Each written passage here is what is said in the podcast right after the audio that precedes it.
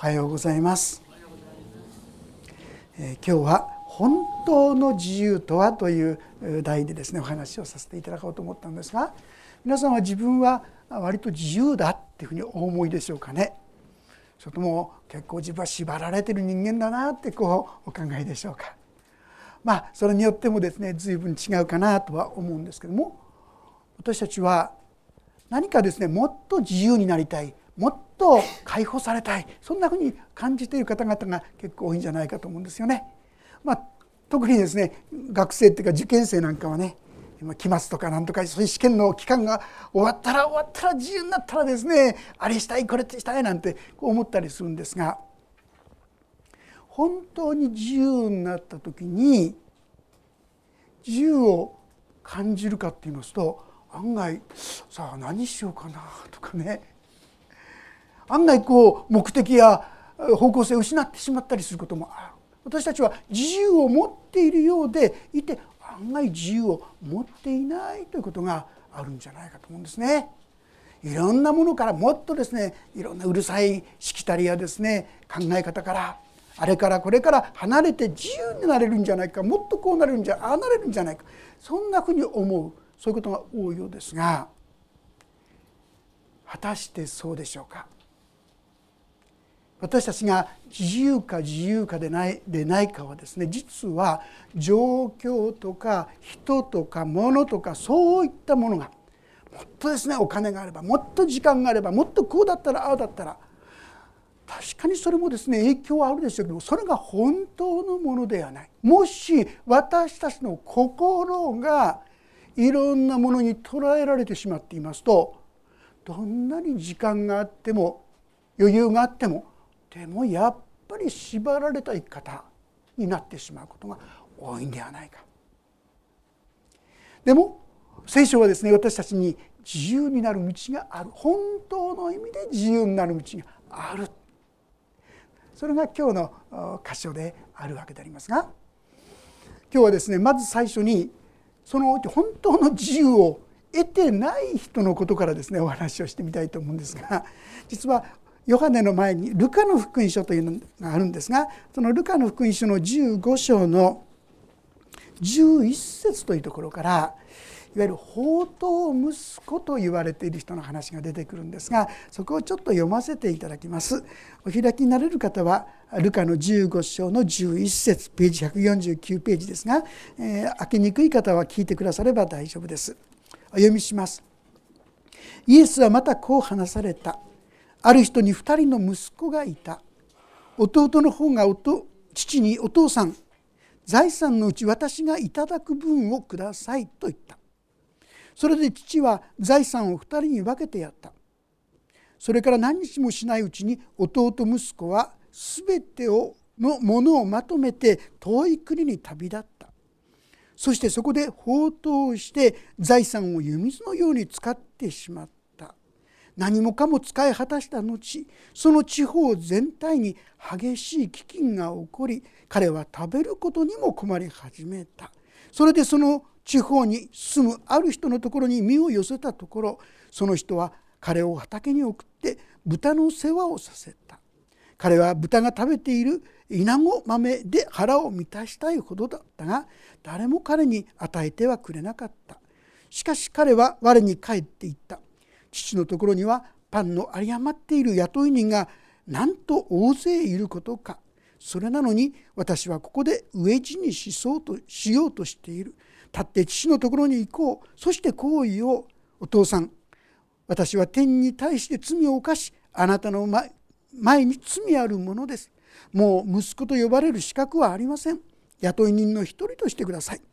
こうして彼は立ち上がって自分の父のもとへ向かった。ところがまだ家までは遠かったのに、父親は彼を見つけてかわいそうに思い、駆け寄って彼の首を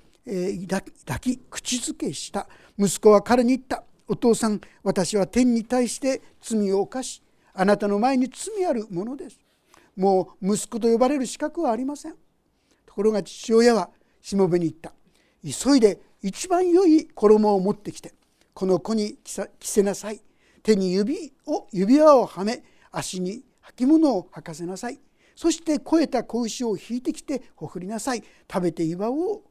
う。この息子は死んでいたのに生き返り、いなくなっていたのに見つかったのだから。こうして彼らは祝宴を始めた。有名な放蕩息子の例えと言われているものなんですよね。ここに一人の親がいて、そして親のもとで、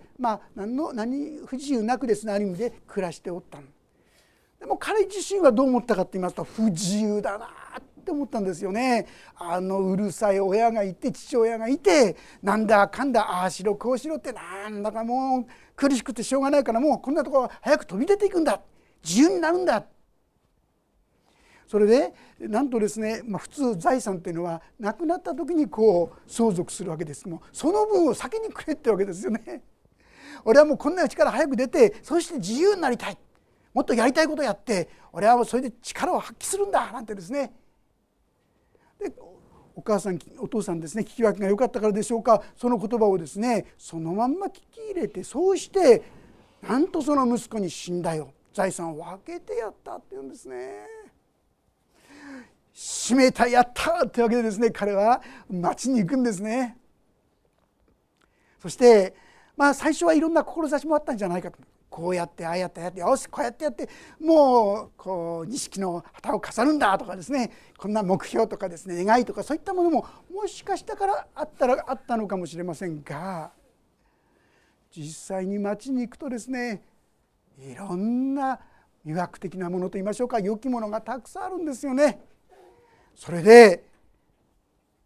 あっちにこっちに、特にどうやらあいつは金を持ってるみたいだというとですね、悪い友達がどんどん寄ってきてですね、そしてあっという間に湯水のようにって書いたんですから、すごいですよね。人間贅沢したらキリがありませんね。どんなにたくさん財産を持っていても、そんなもんあっという間になくなってしまいますよね。全部なくなってしまった。それまでは自由自由と自由を本当に喜んでいたかもしれませんが、それは一瞬のことでした。すでに生きる自由すらもなくなってしまった。食べるものもなくなってしまった。おまけに友達も一人、金の切れ目が縁の切れ目、どんどんどんどん離れていってしまう。自由自由と思ったけども、なんという情けない、なんという寂しい、悲しい、そういう自由かな、そんなことを思ったかもしれませんね。ふとその時彼は思い出したんですよ。あのうるせえ親父が。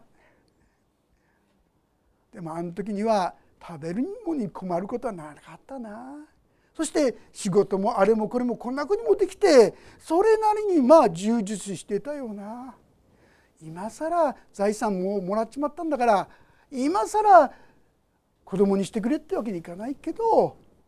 雇い人としてだったらまだ受け入れてくれるかもしれない。そんな思いで彼はついに思い立って家の方に向き始めた時に、どうでしょうか。まだまだ遠かった。皆さんご存知ですか。向こうの方ってすごく目がいいって知ってますか。特に羊飼いとかですね、目がね、日本人だったら 2.0 なんで、すごいねなんて言いますけどね、向こうですとね 5.0 とかね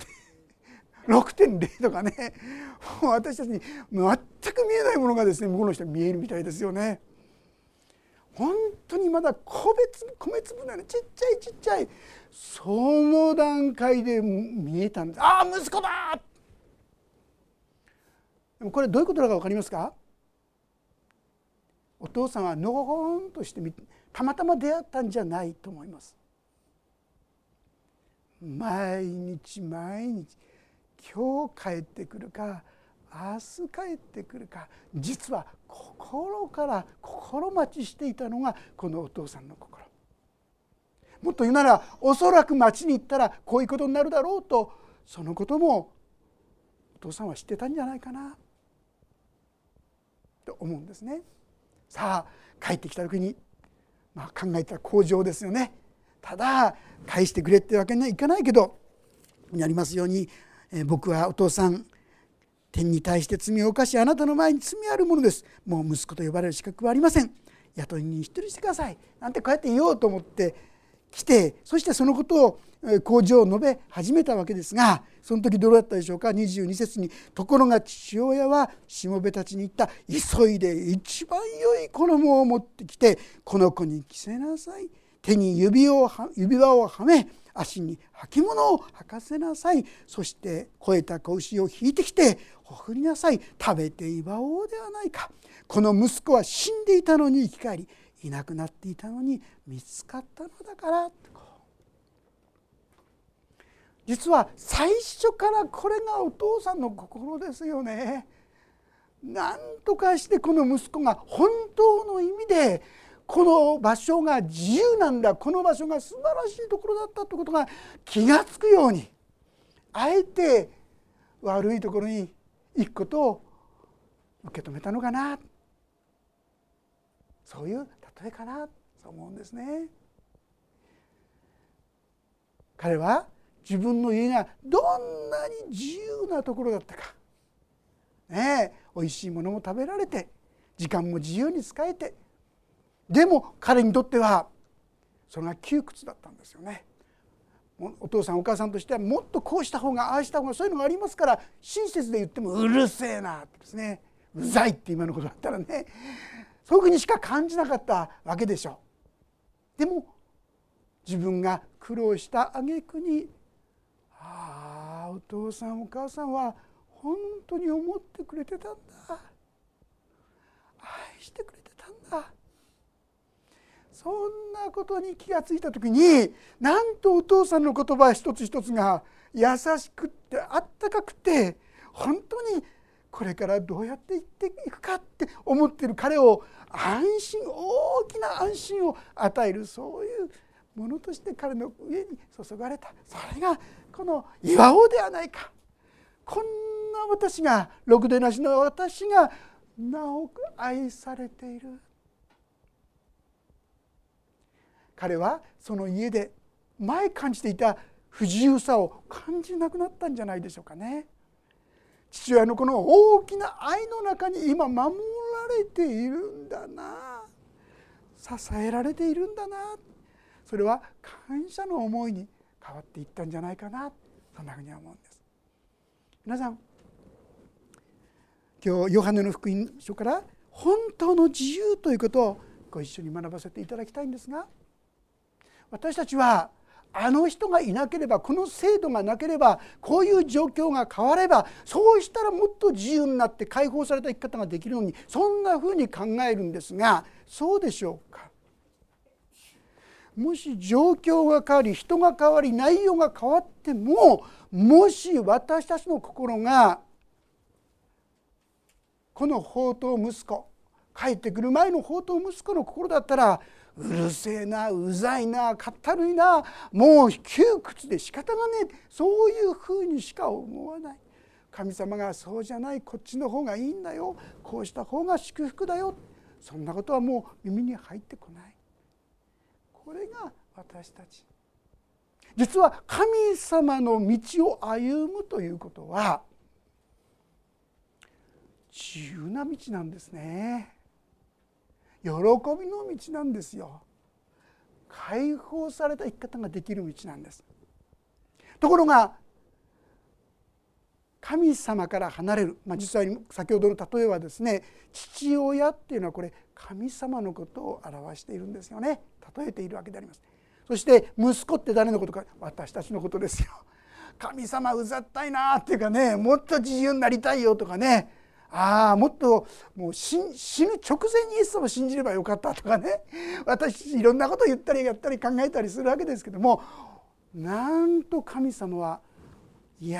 しい手の中で私たちを守り導いてくださってるんだな、そういうことが受け取り始めると、もうそれらの言葉はうざったいんじゃなくて嬉しい言葉ですよね。優しいあったかい思いとしてしか聞こえてこない。問題は私たちの心がどういう心か、これが大事なんです。ある意味で自分で自分の心を窮屈にして縛ってしまっている、こういうことがあるかなと思います。さあじゃあどうしたらそういう窮屈さや不自由さから解放されていくんでしょうか。もう一度ヨハネの福音書の言葉に目を留めていただきたいんですが、31節、イエスはご自分を信じたユダヤ人たちにこう言われた。あなた方は私の言葉にとどまるなら本当に私の弟子です。あなた方は真理を知り、真理はあなた方を自由にします。私の言葉、聖書の言葉、神様のお言葉をしっかり握らせていただく、自分のものとしてくださる、この御言葉にとどまるっていうのはね、そこに滞在する、住むっていうことですよ。御言葉聞いても、いい言葉だなと思ってもすぐ忘れちゃう、これだとあんまり力が出てきませんよね。御言葉を聞いてなるほどと思った言葉はですね、ぜひ一日何回か思い出すんですよね。そうだ、いつもその御言葉の中に生きられるようになってくる。どうでしょうか。そうすると不思議な元気が、力が、希望が、喜びが湧いてくる。それはもはや苦しみではなく、不自由さではなくて、本当に喜びの時になっていくんですね。御言葉にとどまる。さあ、そしてさらにそのことをこう言いますね。あなた方は真理を知り、真理はあなた方を自由にします。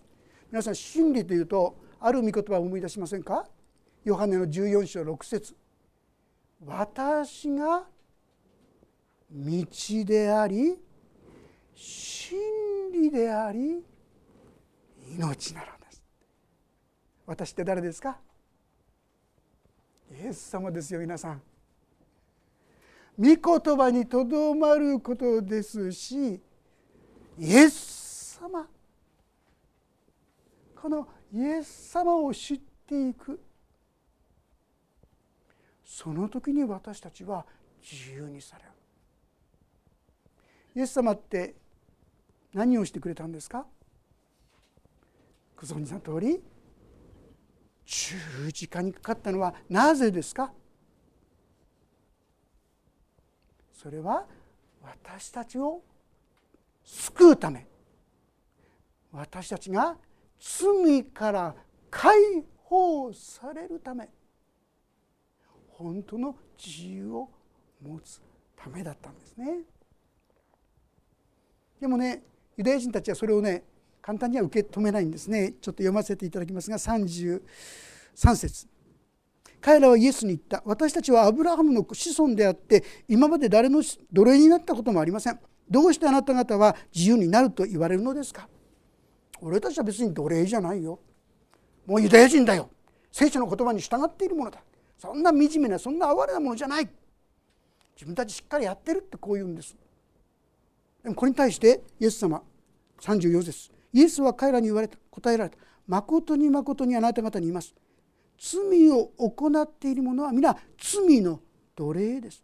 奴隷はいつまでも家にいるわけではありませんが、息子はいつまでもいます。ですから子があなた方を自由にするなら、あなた方は本当に自由になるので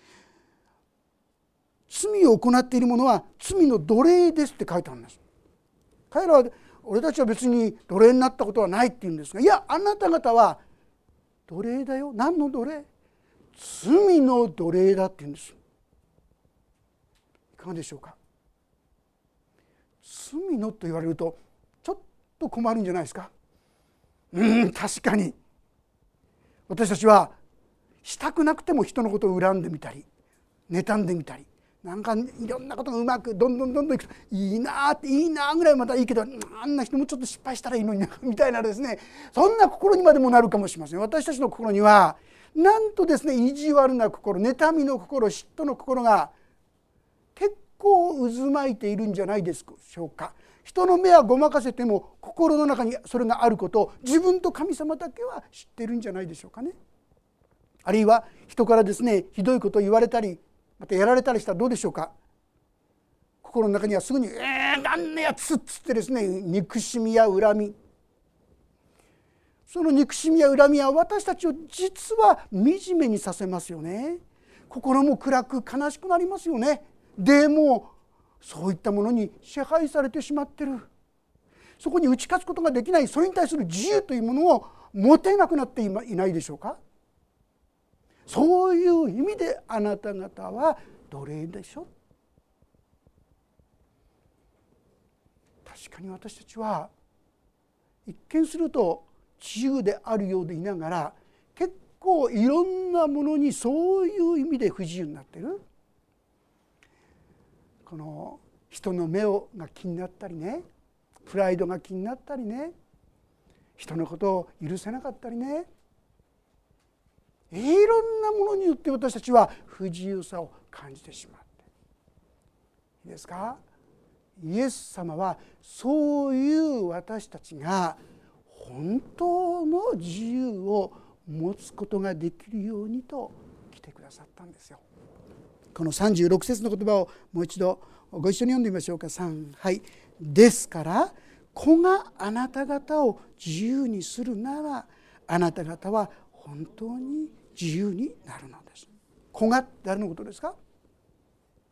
イエス・キリストです。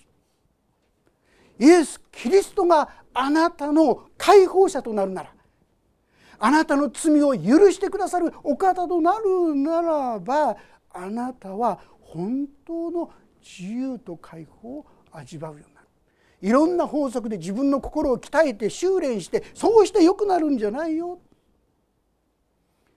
イエス様が死んでくれたのは、この私のどうにもならない罪を解決するためだったんだ。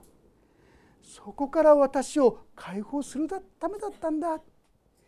もし私たちがこのことを受け止めるなら、この言葉にとどまるなら、神様は私たちを本当に自由にするっていうんです。いかがでしょう。あなたは本当の意味で自由にされてますか。神様の自由の仕方って見事ですよね。全くもうなかったかのようにまでしてくださる。私は父親が嫌いだったんですね。憎んでた、恨んでたと言ってもいいかもしれませんけども、徐々に一気にじゃないですけども、だんだんと言えたことは、今感じるのはですね、記憶として皆さんにこうして私は父親を憎んでたんですとか恨んでたんですとかいろいろ言うことはできるんですが、はっきり言いまして感情はないんですよ。もはや感情はないんです。そういうことがあったという記憶だけなんですね。神様の癒しというものはそこまで解放する。ここにあります。本当にあなた方は、子があなた方を自由にするなら、あなた方は本当に自由になるのです。いかがでしょう。こういう自由の中に歩んでますか。生きてますか。ぜひともこの自由を味わっていただきたい。さあ、その秘訣はどこにあるでしょうか。ヨハネの手紙の第1章9節、いつも開けますが、そこもまたご一緒に開けてみましょう。ヨハネの手紙の第1章9節、ページ478ページです。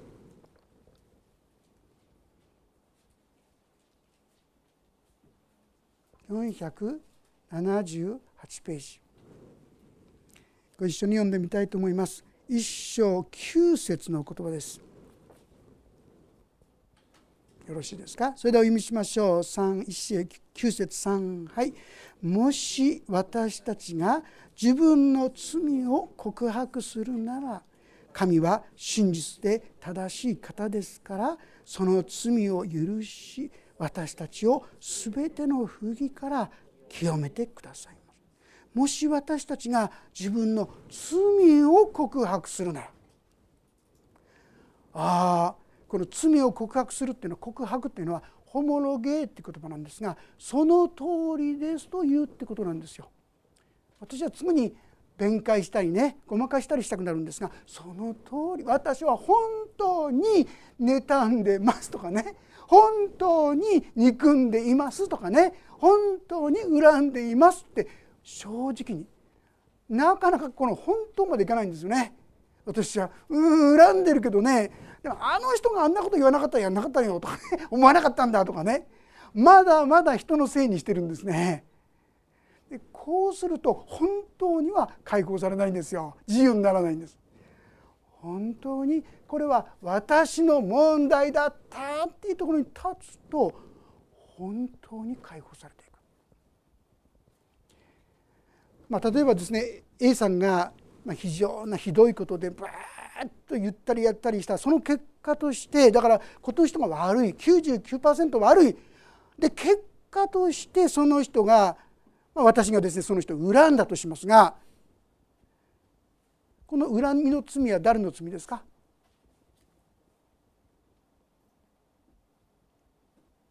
事柄としてはこっち 99% 悪いんですよ。でも恨んでいるのは私の罪と認めるならって意味なんですよ。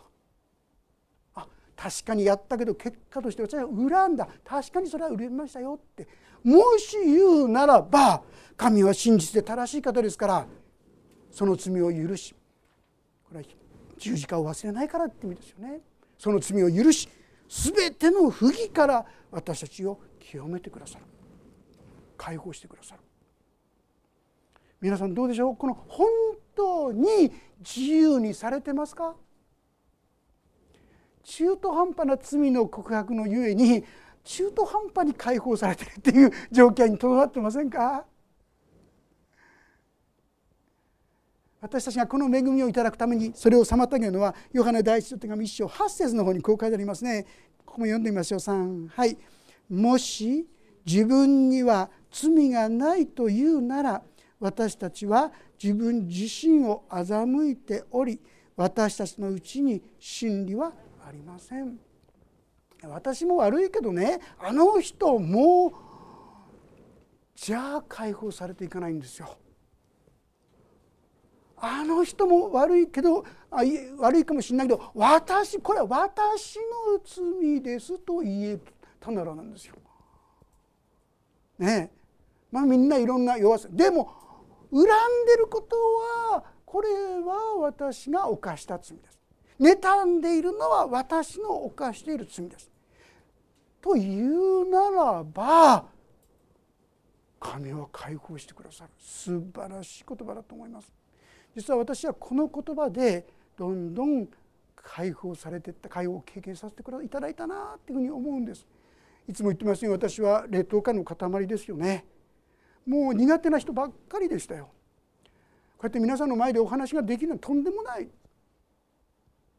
でも一つ一つそのことを私は本当にいつもプライドばっかり気にする人間ですとかね人の目ばっかり気にする人間ですとかね私はいつも自分が正しいと思っている傲慢があるんですとかね正直な自分の心をそうですその通りですと言えば言うほどそういうとらわれから解放されていくんですよ。自由になっていくんです。先ほどもその父親のことを言いましたけども本当に皆さん記憶としては残りますよ。こういうことがあったな。でもね感情は消えていくんですよ。キリストの打ち傷のゆえにあなた方は癒されたのです。イザヤ書53章に書いてあります。自分の罪が告白認められるとそういう自由が解放が与えられていくんですよ。共にこういう自由を味わっていくものでありたいそう思うんですね。でちなみにここで言うですね罪という言葉これはハマルティアという言葉なんですがハマルティアというのはどういう意味かと言いますとねこの獲物を狙った弓矢この弓矢がですね当たらないでどっかヒューッと流れ矢になっちゃって見えなくなってしまうこのことをハマルティアって言うんですよ。的に当たらない的外れの生き方ずれてしまった生き方皆さん私たち自分の人生そうだと思いませんか？あるべき親の姿を撮れてますか？あるべき子供の姿が撮れてますか？あるべき夫の姿が取れてますか？あるべき妻の姿が取れてますか？どれ一つ完全にできてるもの何にもないでしょ。ずれてるんですよ。的外れちゃってるんですよ。それを認めるなら解放されていくんですよ、皆さん。先ほど言いました、私はこの言葉の中に自分のいろんな弱さを全部入れたんですよ。ね、さっき言いましたね、人の目が怖くてしょうがないんですとかね、不安でしょうがないんですとか、臆病者なんですとか、何でもいいんです。そこをどんどんどんどん入れていくと、一気にじゃないですけども、徐々に徐々にそういうものから解放されてきているんですね。もちろん今でもまだ完全じゃないです。たくさんそうじゃない不自由なところもありますが、でも神様はそこに本当に自分の弱さ、それを告白していくと解放してくださるんですよ。この恵みをぜひ味わっていただきたいな。なんかですね、自分が間違っているとか自分が弱いって認めるのちょっと悔しいんですよね。これ悔しいのは何か、プライドなんです。プライドだから、その時は神様プライドがあって、プライド捨てられないんです。でも本当はそんな惨めな人間なんです。弱い人間なんです。これもできないし、あれもできないし、こんな何にもいいとこ思えない。その時に、私の目にはあなたは高価で尊いという言葉は麗しい言葉に聞こえてくるんですね。自分の姿を認められないと、この自由の中に生きることができないんですが、自分が正直に弱さを認めていくと、その自由と解放を徐々に徐々に私たちにも与えてくださるんです。これが本当の自由ですね。皆さん、人が皆さんにいろんなこと言ってても、分かったって素直に言えたらどんなに楽でしょうね。違う、絶対しないんだからとかね、もうムキになって、もう怒って、心がですね、こういろいろになってしまいますよ。ああ、そうじゃないです。本当に私はこういう人間でしたって言われると、人に言われても、そうそう、でもね、まだまだきっとあんた本当の姿まだ知らないよってね、このぐらい言ったら皆さん余裕じゃないですか。素直に自分の弱さを認めることは、この世ではあんまりしてきませんでしたね。でも神様の前にはそのようにしていいんですよ。どうして？だから十字架にかかったんだよ。だからあなたの救い主になったんだよ。全部任せなさい。あなた方の思い煩いを一切神に委ねなさい。神があなた方のことを心配してくださる。こう言ってくださる神様に、もっともっといろんな問題や困難もお委ねしていきましょう。そしてただただ自分の弱さを認め告白しましょう。その時に私たちはどんどんどんどん自由になっていく自分。そう言っちゃなんですけども、私は本当にさっき言ったように全ての人が苦手だったんです。人間嫌いだったんですが、だんだんいろんなめったに会わない人と会う、それもちょっと苦手な人と会うとですね、ああ、この人に対してのその前の感覚が消えていった、あ、今度この人とあれも消えていった、どんどんどんどんそういうことがですね、起きていきましたね。どうぞこの神様がしてくださった、状況や環境、そういったものを変える自分、自分の中の罪が解放されて、そうして自由にされていく恵みをですね、どうぞ味わっていただけたら、そう思います。お祈りをいたします。恵みの神様、あなたが私たちの罪からの救い主となってくださったこと、ありがとうございます。自分の力では何一つ正しい行い、良きことができないのが本当の私たちです。でも主よ、あなたはそれを100も承知で、そんな私たちの救い主となってくださったこと、ありがとうございます。私に必要なのは、その弱さを、愚かさを、罪を告白する、認める、そしてこの神様にお委ねする、これだけでいいことを感謝します。そしてあなたは本当の自由、子があなた方を自由にするなら本当に自由なのですという世界を私たちに与えてくださっていることを、ありがとうございます。どうかこの自由を、本当の自由を、お一人一人が味わって生きなさることができるように祝福してください。主よ、それを妨げる傲慢やプライドやいろんなものが私にはあります。でも主よ、それをあなたの前に差し出して、これをあなたが清めてくださいと主を祈ることができるように導いてください。そしてあなたの恵みがどうぞ今週も今月も豊かにお一人一人を自由の中に豊かにお導きくださるようにお願いします。御手に委ねます。主イエスキリストの皆によって祈ります。アーメン。しばらくそれぞれに応答の祈りをお捧げいただければと思います。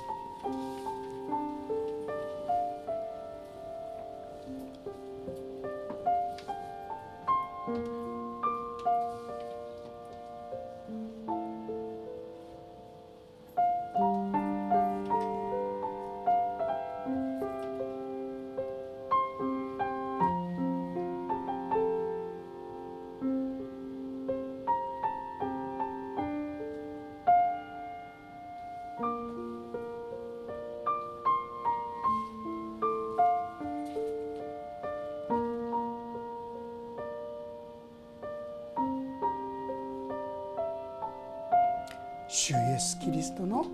皆によって祈ります。アーメン。